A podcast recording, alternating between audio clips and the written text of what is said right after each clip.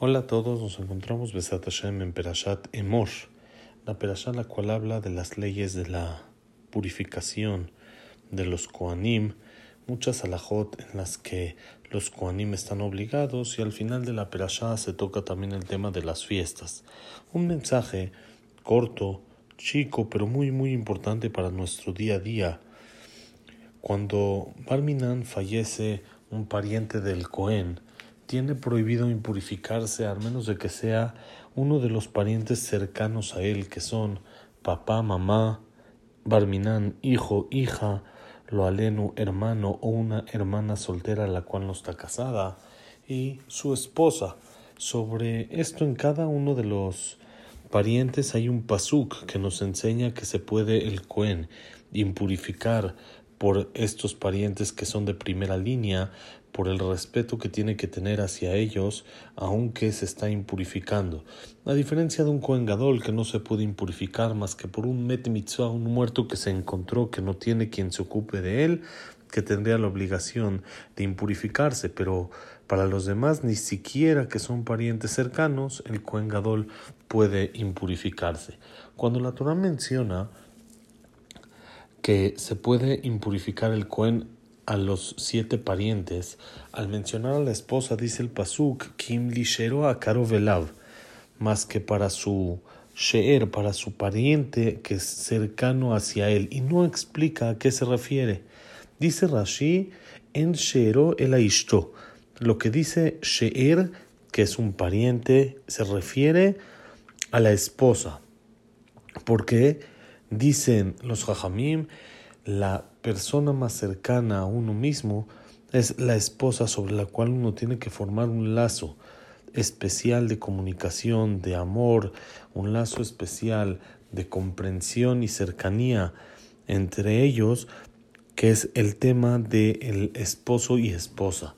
Sobre esto dice el libro Birkat Pérez al final, en la parte de las Gematariot, en la parte de las numerologías, en la página Resh Lamedbet 232 del libro, dice Rashi, al mencionarnos que Sheer significa esposa, dice en Sheero el Ishto. No hay Sheer, lo que se refiere a Sheer es Ishto, es la esposa de la persona. Y por eso dice el Jajam, Sheer Akarov, Sheero Akarov, como dice el Pasuk, Lish Ero Akarov, pero sin la Lamed, Sheero Akarov, la, el pariente cercano, suma lo mismo en, numerología que en Zu el Ishto, no se refiere sino a su esposa, Im Akolel, por supuesto, con la. Eh, cada palabra se toma como una, un número más y entonces suma lo mismo Sheero Akarov que en Zu el Ishto. Esto es un mensaje muy importante que nos viene a enseñar la Torah, un tema muy básico dentro del Shalom Bait y dentro de la buena armonía que tiene que haber en la casa. Una de las bases más importantes es saber que para la persona su esposa debe de ser lo más importante que existe en la vida. Para, el, para la esposa, el esposo debe de ser lo más importante que existe en la vida.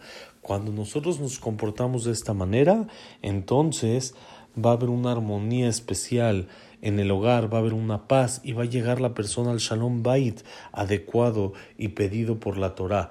¿Por qué? Porque cuando uno sabe que es lo más valioso que uno tiene, lo cuida como debe de ser, lo respeta y lo valora como en realidad lo que es. Lo más valioso que tiene la persona debe de saber que es su esposa. Lo más valioso que tiene la mujer debe de saber que es su esposo. Cuando la persona se conduce así, cuando la persona en realidad tiene ese sentimiento dentro de su corazón, que no hay nada más cercano para él que su pareja, entonces el Shalom Bait va a florecer, va a haber una armonía increíble en el hogar al saber que el esposo es el rey de la casa y la mujer es la reina de la casa. Y si cada uno trata al otro con ese respeto, como merece, como rey, y el esposo a la esposa como una reina, entonces va a haber en la casa una paz y una armonía especial.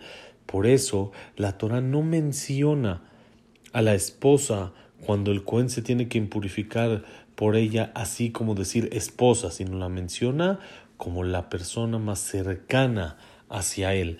Si la persona piensa así, si la persona siente así, se conduce así, Besrat Hashem va a tener mucho Shalom Bait, mucha armonía en el hogar, que le pedimos a Boreolam que siempre haya Shalom, porque en clima Zik Berajá en la Shalom no hay ni un utensilio que pueda retener la verajá en el mundo como la paz. Y si la persona tiene este comportamiento va a tener paz y va a tener mucha verajá. Le pedimos a Boreolam que nos dé el zehut de tener siempre armonía en el hogar, shalom bait, paz en el hogar, para así poder tener mucha verajá, Be'ezrat Hashem, Shabbat Shalom, un mevorach.